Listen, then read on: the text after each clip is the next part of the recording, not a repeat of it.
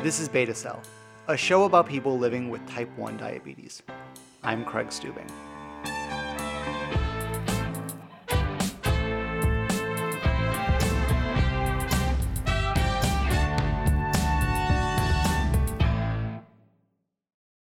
In a weird way, diabetes has been a blessing in disguise. I was a kid that was always on top of things, very responsible.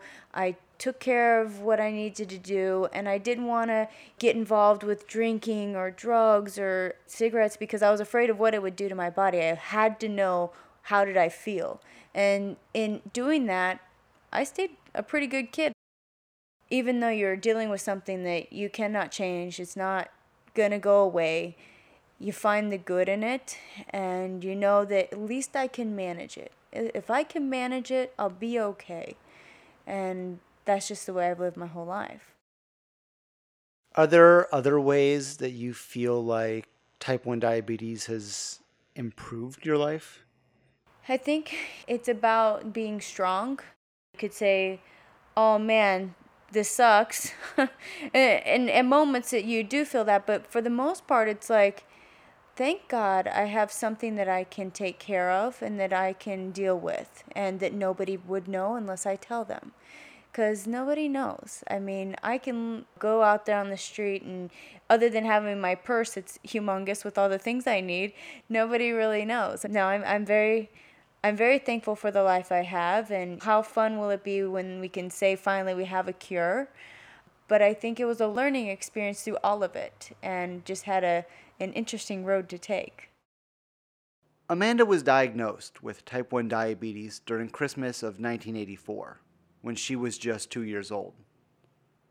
While many of us can look back to before we were diagnosed and see how having type 1 has changed our lives, Amanda can't.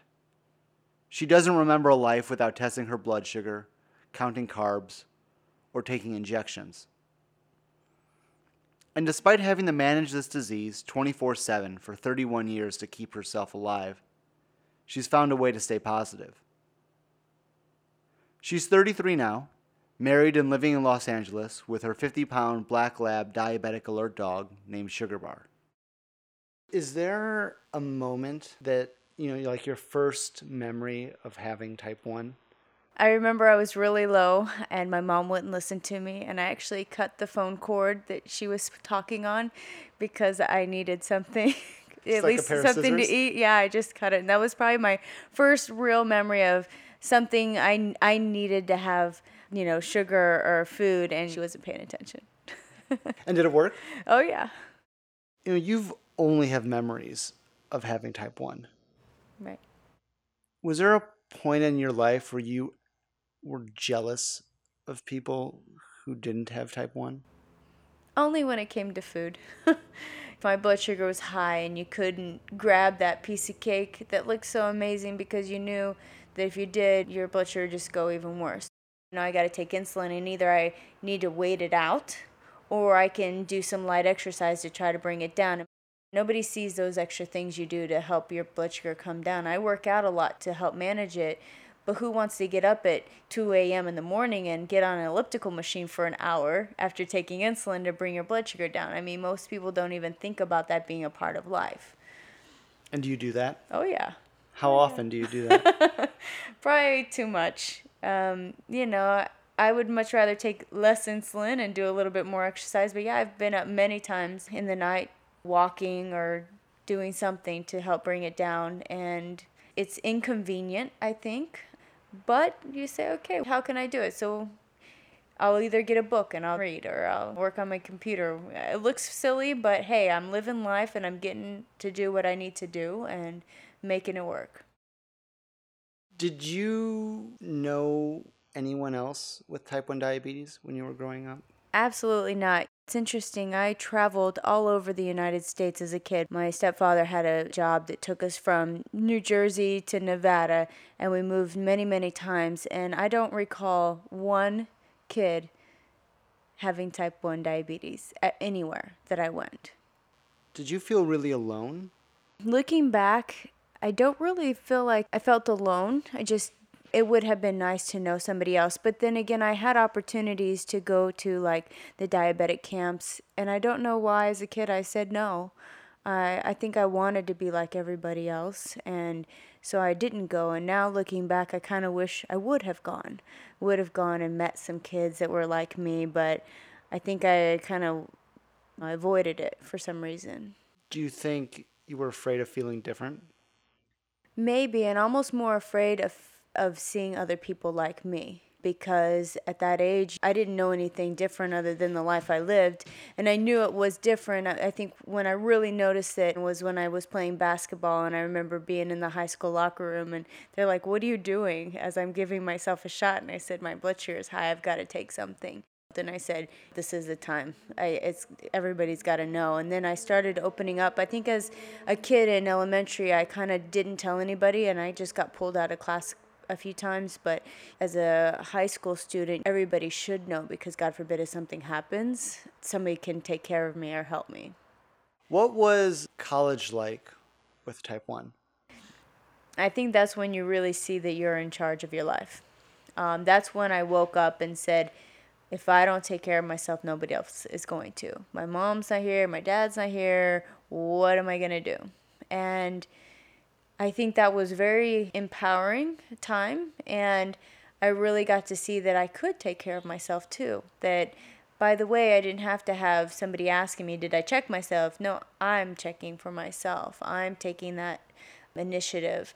And I was about an hour away from home and I did it on purpose. I wanted far enough away, but close enough that, God forbid, something happened, I could make a call.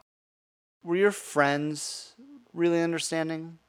Did you have to explain a lot to them?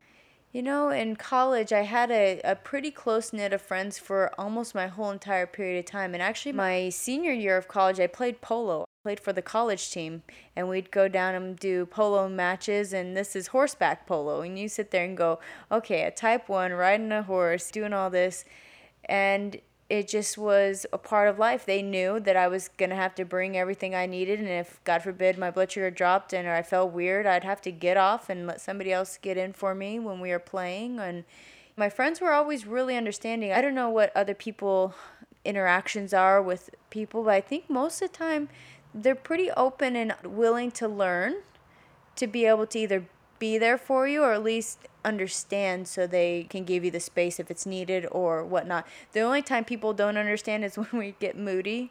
And I think that really happens to be those that are really close to you that you interact with all the time. Like my poor husband, he deals with it all the time. And I don't ever want to use a diabetic card and say, sorry, it's my diabetes, because I never want that to be an excuse.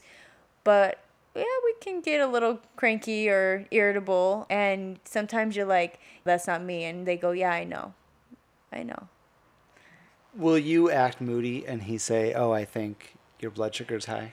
or, yeah. And does yeah. that make you angrier? a little bit. like, you do you need to check yourself? That's the one I don't like. Do you need to check yourself? yeah, probably. After the break, we talk about Amanda's life after college.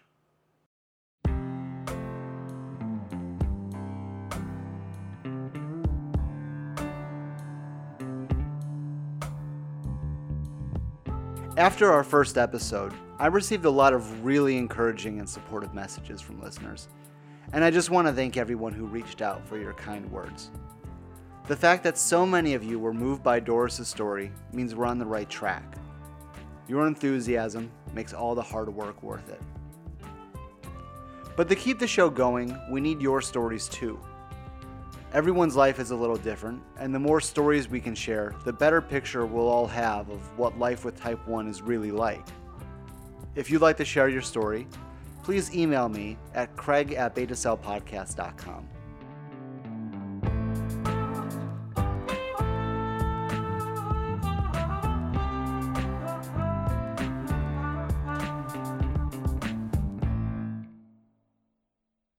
Did you ever have issues with sensing your lows?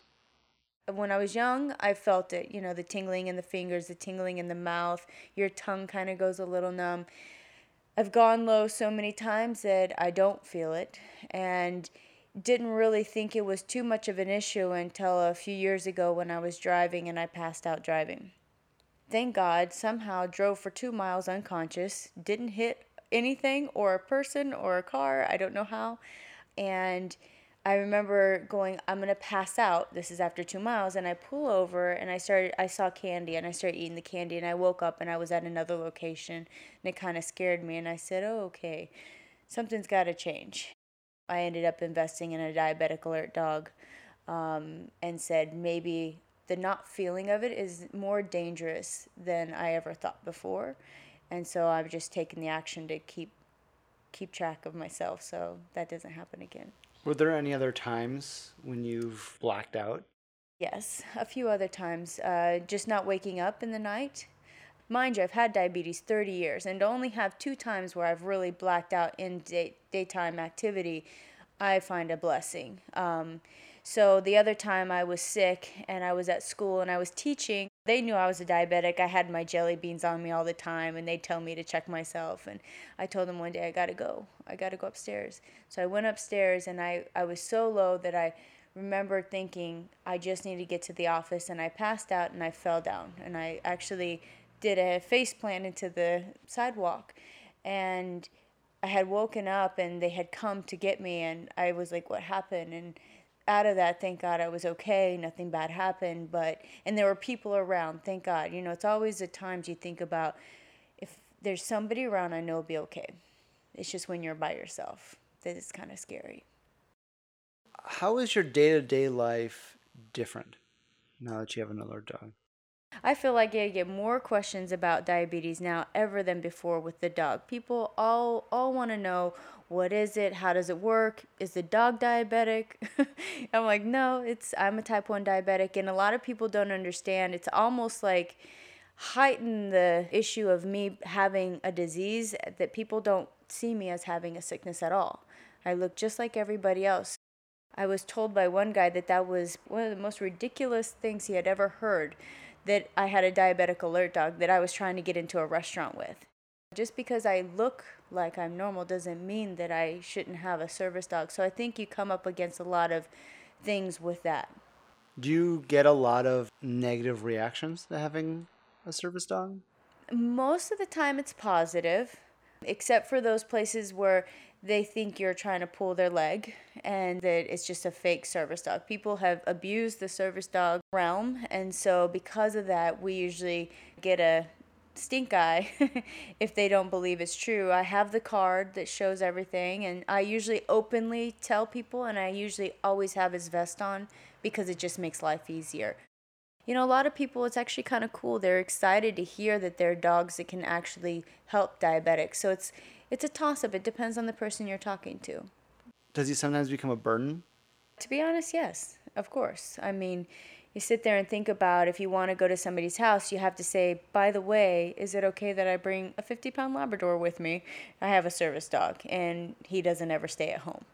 And that has posed some problems for some people. And it's kind of you take it as it is. You know, I love to dance. It's not so easy to go salsa dance or ballroom dance with a dog. You know, where am I going to put him? Is he going to stay laying down? And, you know, we have a lot of things to work on, but I think that in the whole scheme of life, you make things work, you know, whatever that is. So having him, I've just made arrangements in some way, shape, or form to make things work the way I want. And one thing that was cool and kind of inspired me with having him was I ran the LA Marathon this year, and never before did I ever think I could run 26 miles in one shot um, with type 1 diabetes. And being able to do that in six hours was phenomenal. And he trained with me every day. The only day he didn't go was the day of the marathon because it was too hot, but I would have taken him. I was hoping we would go together because I think it would have been really cool to have him open the door for type 1 diabetes to be seen in a way that is like we're powerful, we're we're going, we're moving. You want to have children? Yep. And are you worried about having children with type 1 diabetes? Of course. You know, when I went on the JDRF trip lobbying in Washington, there was many type 1s there. And I talked to a few of the women that had kids and asked them how did it go? What did they go through? Was it did they have any complications? And almost all of them said no complications, it was tough. They monitored it, this, that, and the other. But I still have this, like, I don't know, this fear inside of me that it, I don't want anything bad to happen to the baby, nor to me during the process. So actually, I decided to go through the surrogacy route, and I did IVF, and I have my baby, babies to be, waiting for me, and looking for the surrogate probably in the next few years. And just so thankful that today with science and things that we have that we're able to do something like that because before I pretty much thought I wasn't going to have kids and or I would adopt. And now to think I could actually see my own children come about in a different sort of ways is kind of exciting and I look forward to that. It's something like 90% of people with type 1 are in families with no, you know, genetic history. Mm-hmm. But are you concerned at all about your kids getting type 1? Of course.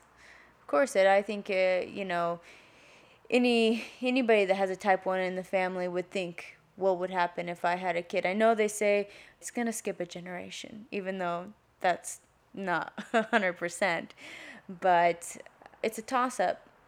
It's a toss up. You know, you have to go by faith and if they have it then okay um, we'll deal with it. Obviously, I wouldn't want anybody to have to go through it a, as well. Um, that's a risk you take, I guess.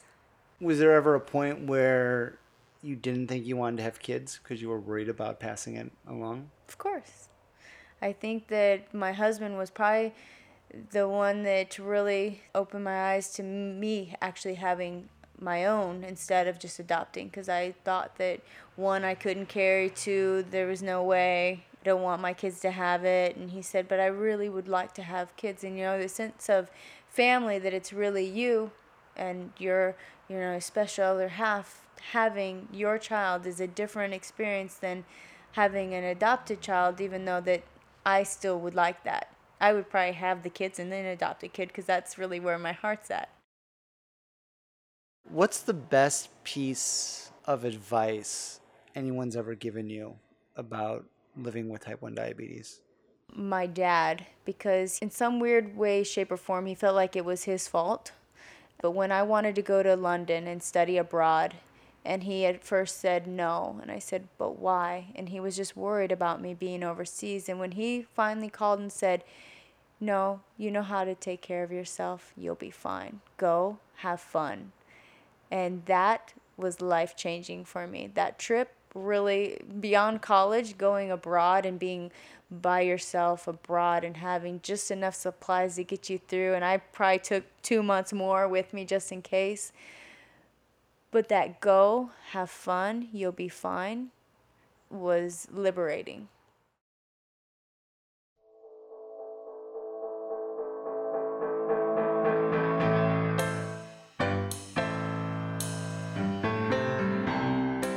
Beta Cell is produced, recorded, and edited by me, Craig Stubing, and our theme music is by Purple Glitter. I'm on Twitter at Craig Stubing, and the show is on Twitter and Facebook at Beta Cell Podcast. You can subscribe to Beta Cell on iTunes and Stitcher to get new episodes delivered automatically to you. If you haven't subscribed to our newsletter, you can do that at betacellpodcast.com. You'll get an email every time there's a new episode, along with news stories and thoughts from me. I'll also include some of your feedback, so send your thoughts to craig at betacellpodcast.com. If you like Beta Cell, please leave a review on iTunes because it really helps other people find the show. I'm Craig Stubing, and this is Beta Cell.